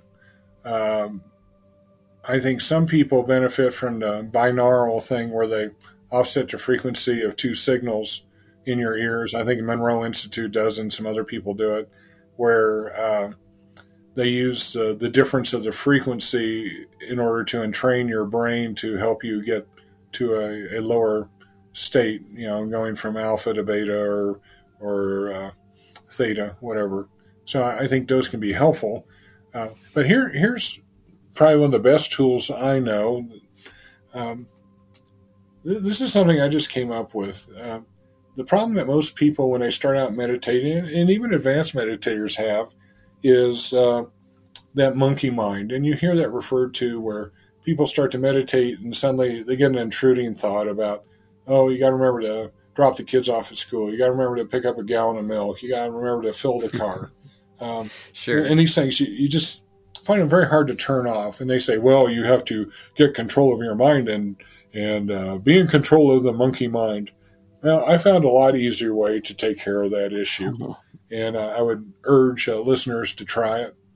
Um, in the space that you meditate in, you have a, a, big landscape that you can create anything you want out there. So, what I would suggest that you create is uh, something that they have a lot of zoos. It's called a monkey island. It's an island with a moat around it, and the monkeys are on the island, and they don't have to have a fence then because the monkeys won't walk across the water. Uh, mm-hmm. You know, it doesn't matter how deep it is; they, they won't step their, or step into the water and try to escape. And mm-hmm. so you're going to create a monkey island in this uh, meditative space you have, and you make it like a little footbridge over to it that has a locking gate. Every time one of these intruding thoughts comes in, you look down to it like a, a little bit of a, you know, paternalistic father, and you take its little hand and you say, "Oh, the little thought about I need to to uh, remember to brush my teeth." Well, look, I'm going to take you over to uh, the island there, or we'll go walk across the bridge and we'll drop you off, and you can play with your friends. I'll come by and wave occasionally, and you drop it off. What this does is your thoughts that intrude have an ego to them. And if you try to squash them out of existence, you try to kill them, you try to uh, make them vanish, they push back. And uh, but if you take if every time one of those little thoughts comes up, you just uh, take a, a, pause in your meditation and say, "Oh, just a moment," and then you take their little hand and you walk them over to the island, open the gate, drop them off, and leave, and, and wave at them. Um, after a while, these things will fall off and they'll quit happening to you uh, because there's no pushback to them. There, there's no, you're not giving them any energy. So uh, I would recommend that people start out meditating and go ahead and create this little monkey island. And when they have intruding thoughts, they treat it like a little interrupting child and they walk it over there and drop it off and then come back and resume. That sounds like a great piece of advice because I think people do get that and I certainly get that when I meditate which is not enough but yeah it's it's exactly like you said just oh I'm trying to focus and then oh crap did I cross that off my list? Did I get the cheese? Is wife going to be mad at me? Yeah. And people think that when they get that oh meditation isn't going to work for me. And it's just not the case. Yeah.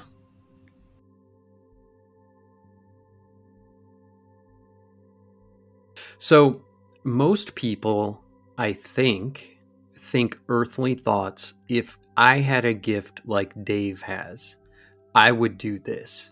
But it seems like, you know, with the people that we've talked to that do similar work to you, when they realize they have this gift, it automatically turns to, I just want to help people. Yeah. So so that's how it started for you. You just when you realized you had the gift, you're like, I have to use this to help people. Are there people out there that have a gift that are like, hmm, how can I use this to get back at my en- or my enemies? I almost said entities. I'm looking at the uh, screen. How do I get back at my enemies? How do I win the lottery? How do I? I mean, you talked about uh, your friend Barry that could stall cars in traffic. Yeah, I think you know, a lot like obviously he didn't use it for evil. He didn't, you mm-hmm. know, stall a no, car. he, he was, was, very uh, reluctant to demonstrate it for people. But yeah, I think a lot of people uh, want to know: Are there bad people that have these gifts too, or or negatively affected? You know, one one of the problems that we have, a couple social problems that we have, from my point of view. Um, the first one is um, the popularity or the interest in organized religion is falling off. And uh, again, that can be attributed to dogma, it can also be attributed to uh, the bad press the Catholic Church has gotten over uh, their abuses of uh, kids, things sure. like that. Uh, sure. And, and, even though the percentage might be very small, the number of times it's happened has really stood out. And, and the fact that they tried to stonewall it and uh, escape it rather than fessing up and fixing it years ago was a real problem. So we have a lot of people yeah. around the world who are falling away from organized religion. And then um, we have a, a, secondary thing going on where we have lots of movies now that are emphasizing, whether it's Harry Potter or Marvel movies, uh, people having superpowers. And mm-hmm there's a, a, lot of uh, young people out there who just, you know, they, they, give their eye teeth to have a superpower. It makes them very prone to being approached or to being uh, led into doing things that are on the, the Wiccan or the witchcraft side to get these special powers. And uh, it's presented to them as being pretty harmless at the beginning. And if they stay with it long enough, they may get in so deep that now they realize it's dark, it's evil, uh, it's hurting other people. Uh, it may be satanic, it may even be uh, ritual sex abuse to children, and now they can't mm-hmm. escape it. So, um, yeah, I think there's a lot of people who are getting into the, the dark stuff that is not appropriate, and uh, they're doing it because they want to gain some mastery or power. And uh, so, mm-hmm. my, my fundamental rule is you know, if what you're doing is an attempt to either hurt or control others, um, then the source of that power is not coming from the creator. The creator would never empower you to do that to other people. So then the question is, who is the source of that energy that's allowing you to do that? And uh, are you signing some blank checks that you're going to pay back sometime uh, because you were given these powers? So I, I think it's uh, not a healthy thing to to try to uh, get powers, especially if it puts in you, puts you in control of others. Yeah, I couldn't agree more. Now, that's almost saying like karma is going to come back and get you, but but you do karma burning, right? Can you tell us about that? Yes. Find out after a quick break.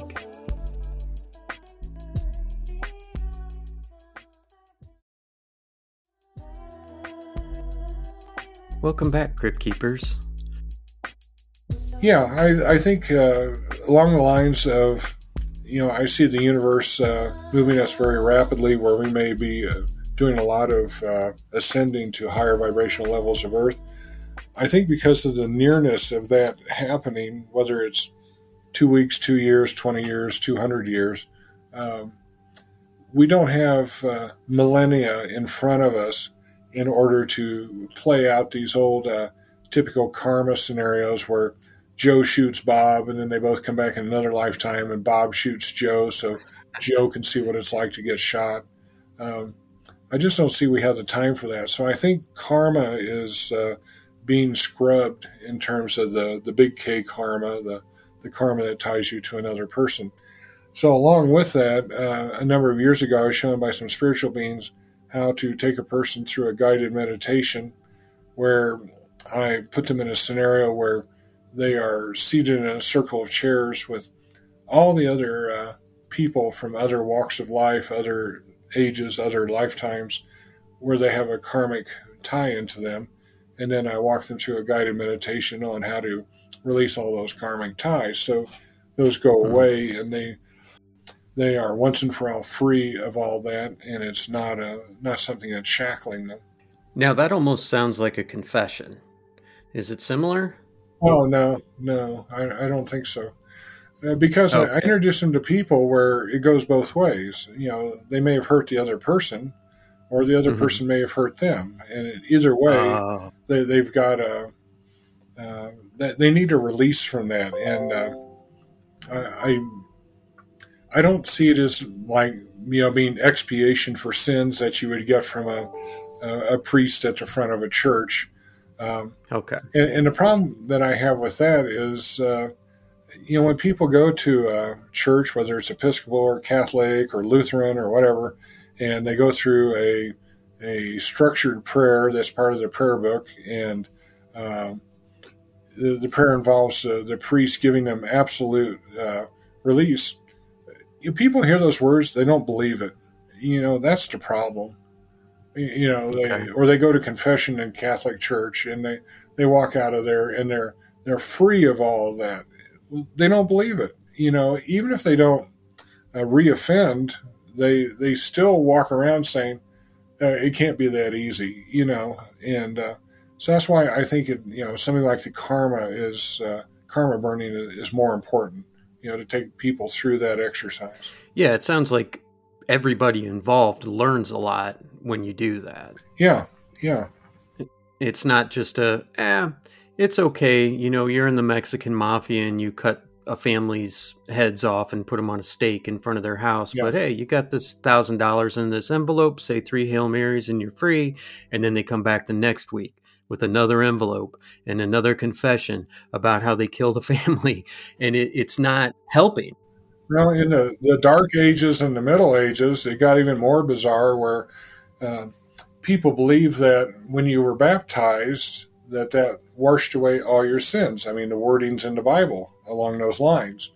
And so mm-hmm. you would have noblemen who were going to have to be nasty, mean guys in order to rule their domain and mm-hmm. they might go out and they might, you know, loot, pillage, rape, kill, murder, whatever, wipe out villages.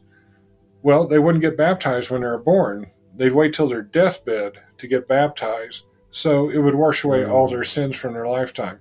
But if they screwed up and died before they could get the baptism, then they are really in deep doo doo. well, it sounds like they deserve it. Yeah. So. Now, have you ever come across an entity where you're just like, this this is too powerful for me? And I, and I know that you know you utilize light entities to help you and it's not just Dave by himself doing these clearings but have you ever encountered a, a spirit or an entity where you're just like that's too much for me I've run into some big ones where it may not be for reasons I don't understand it may not be my time or place to take care of it.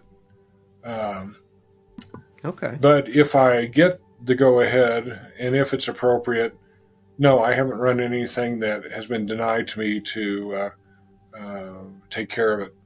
Now, the difficult one I have is there are a lot of people out there who get entangled into psychic attack and they may be on the threshold of also having, uh, um, I don't know how to say it, a diagnosed mental illness uh, sure. some type of something that looks and smells like schizophrenia. Um, mm-hmm. Those people seem to be very susceptible to these entities getting into them and talking in their head, and um, it can be very hard to get those entities out and to turn them off. Uh, that's probably been one of the biggest challenges I've had when I've had you know a, a regular mix of clients. You've never uh, woken up and looked in the corner and there's a dark shadow over there just uh no, I, I, have extensive protection around me and my property from the, the spiritual beings because uh, I, um, my face is probably on reward posters in the dark realm because of the work I do. And uh, so they, they really keep the shields up around me. Oh, what an honor. That's great. Now, if assuming that we are already clear of any dark entities, how do we protect ourselves? Well, when I do a clearing, I teach people a technique. Uh, first off, I, I, have a protective shell around their house, and I tell them how to maintain it. But then the thing for individual protection that I have them do is uh, uh, each morning for a week, when they first step out of bed, they visualize themselves stepping into a disco ball that's big enough for them to fit inside. The mirrors are on the outside, and the mirrors are one way so they can see through them. Uh, mm-hmm. And then I recommend that they also visualize in the gaps between the mirrors that those gaps are filled with uh, white light of the creator or white light of the universe. And then a 2nd mm-hmm. thing in those gaps is a sacred flame, and that could be a blue flame of Archangel Michael or a violet flame of Saint Germain. Uh, the combination of the uh, mirrors and the white light and the sacred flame is wonderfully effective uh, at repelling uh, dark entities, uh, energy cord attachments, curses, uh, all this kind of stuff. And um, so the people do that each morning for uh, a week when they first step out of bed, just as fast as they can stand up. They see see themselves stepping into this, and then I ask them to, once a month after that to uh, do a meditation for about a minute where they see the disco ball and they just re-energize it so it doesn't fade away. And yeah, we've heard other people describe it very, very similar. Mm-hmm. You know, it, it, sounds like you guys are kind of all, you know, along the same line is, how to protect yourself. So, I mean, that says a lot. You know, if, yeah. if yeah. it's just you, it's one thing. But if it's 15, 20 people with your gift that are all saying the same thing, that adds a lot of uh, credibility. Now, now, do people have to believe that this is working for it to work? I would say no, but what happens more often on that is uh, I'll get people, I'll do a clearing for them, and they say, you know, my parents uh, don't live with us. Uh, I'd really like to clear them, but they would never go along with this. Uh, is there a way to do mm-hmm. it? And I said, yeah, uh, you can give me that information. I'll do the clearing. And uh, when I do that, I always get permission from their higher selves that it is allowable, so I'm not violating anything spiritually around them. And so sure. they, they don't need to know about it. They don't need to hear about it. Their their uh, loving daughter can uh, arrange it and pay for it, and that's fine. What percentage of people out there are being affected by these negative entities? Just a ballpark. Well, if I muscle test that, I've never checked that. Uh, 10, 20, 30, 25, 24, 23, 22, uh, maybe one in five. Wow. That's a lot. Yeah. Yeah. It's it certainly explains a lot about the uh, sort of state that everyone's living in now with, you know, the divisiveness being sown and and all that. So, yeah, I mean, definitely check out the website davethemystic.com and I do have a couple more questions for you. Okay. All right. So the the first one is um, and and I don't know if you want to do this on the air, off the air, or don't want to do it at all. Whatever is totally fine. Uh, we have a tour coming up at a place that has had. It's basically displayed every sort of paranormal phenomenon, and I'm trying to figure out if there's a portal there somewhere. Uh-huh. If I gave you the coordinates or told you the place, would you be able to to check on that for us? Yeah, yeah. If if you gave me an address for it or an address in the description, yeah. Sherman Beach Park and Al Foster Trail. It's in uh, Ballwin, Missouri. Uh, do you want me to get the street numbers for you? No, I'll just do an intention. So, uh, okay. so this site is actually in the park. It, it it's well, these phenomena have taken place over about a, a mile long trail that goes through the middle of this park. Yeah, so if I just check for portals in that park overall, uh, one, two, three, four, five, six, seven, eight, nine, ten. So I get nine. If I check for wormholes, I get one, two, three. So the wormholes could be even more problematic than the portals. I'm sorry, I was on mute. How many uh, wormholes did you say? Uh, two two wormholes. And are these things that I mean, I'm not going to have you do a clearing on this area, but are are these things that say I say, "Hey Dave, this is my address." And you say, "Okay, you've got nine portals and two wormholes." Is yeah. that that's something that you can fix? Yes. Yes, I do. That's amazing. All right. Well, sometimes I'll have a person who lives in a house in a really bad neighborhood. You know, there's drugs all around them, and uh, I'll go ahead and, and clear like a quarter mile radius around their house just to give them some breathing space. Oh, we could all use that, I think. I don't have drugs around here, but I do have neighbors, and I I have an HOA to deal with. I'd, I'd like to be rid of them. all right. So the last story that um, I wanted you to tell now, you were actually taken somewhere to help heal these entities that were having uh, what I gather yeah, is sort of a uh-huh.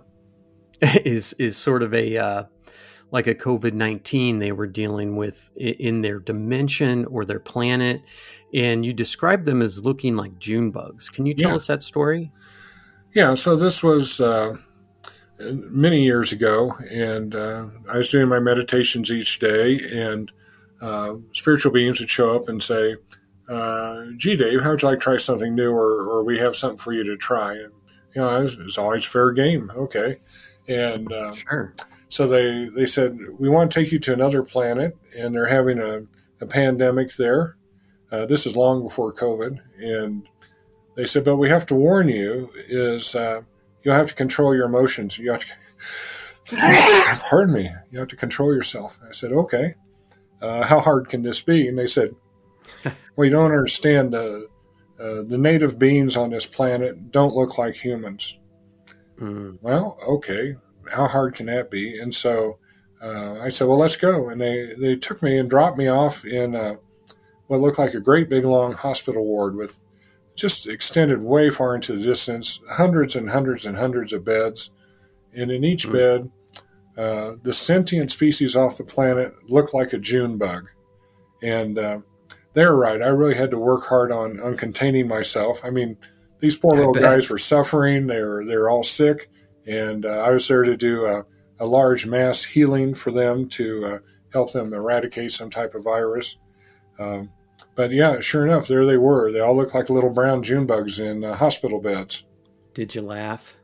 So I didn't laugh there. I laughed later. okay.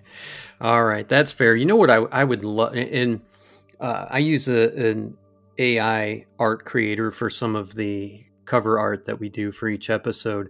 I would love to have you sit down with like a sketch artist and have have you describe what they looked like because I tried entering in some of the uh, you know prompts to you know like Junebug humanoid aliens and and it just it cannot conceive it. It just makes uh, you know a picture of a Junebug every time no matter what I type in. So I would love to see what a sketch artist could come up with. That sounds like a lot of fun. So sure.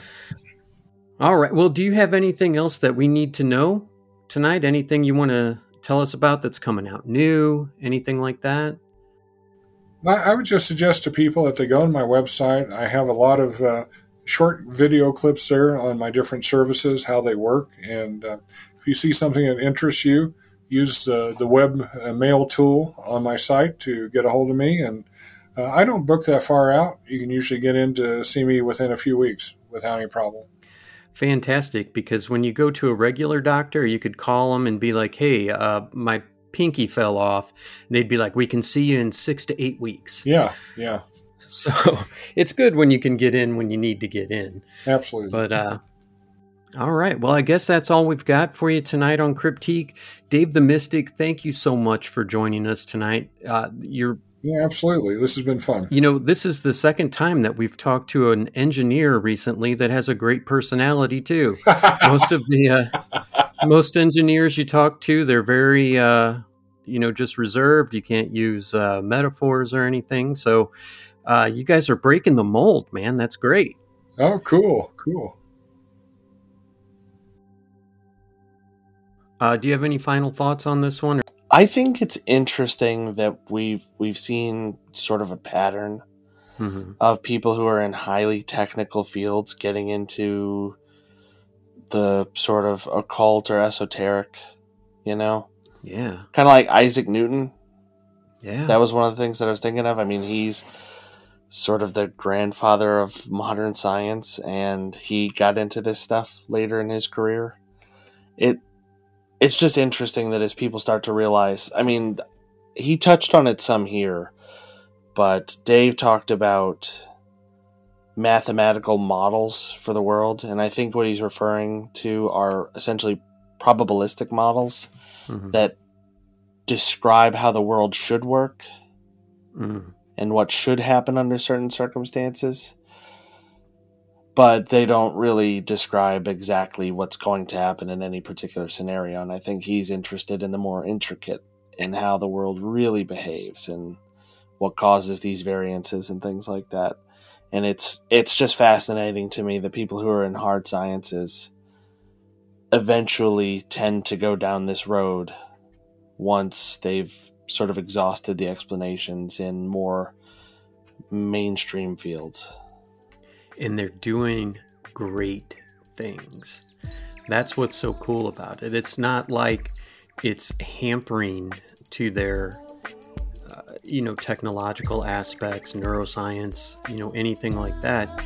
It's in addition to and they understand that these things can coexist. And maybe 99.999% of the time, these hard sciences will have an answer for it. But these guys are like, wait a minute, I want to know about that other decimal percentage of what's going on. And I think that's really cool. And I think it's great because, I mean, I can come on and tell you all about psychic powers and ghosts and all that stuff. But when you have somebody who's like, no, I already took the scientific path and they're like, and it didn't satisfy me. So what else yeah. is there? Or it took me to a point and you couldn't get any further. Exactly. Yeah. And that's why Cryptique is here, Ryan. That's why we're here. That's all we've got for you tonight on Cryptique. Ryan, tell them what they need to know. Yeah, you guys know what I'm going to say if you've listened before. Please interact with us on whatever your podcast platform of choice is. It's a great way for the algorithms and our AI overlords to learn that this is a good show and more people should see it. Either they're going to hate listen to it or they're going to like it, hopefully.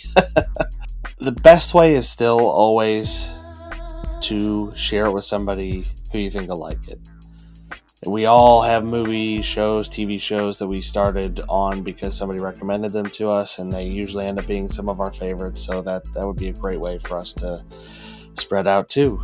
If you want to get in contact with us and let us know what you'd like to hear, what you love, what you hate, what you want us to stop, how many, you know, if you want us to get into more uh, Japanese folklore so we can mispronounce things. We'd love to hear it at cryptiquepodcast at gmail.com. You can find out what we're hawking over at cryptiquepodcaststore.com. You can find us on TikTok, YouTube, all the socials. This is Jay for Ryan reminding you 30% of your calories are burned in the brain. Join us next time for another workout. It's truth. Good evening, Crypt Keepers.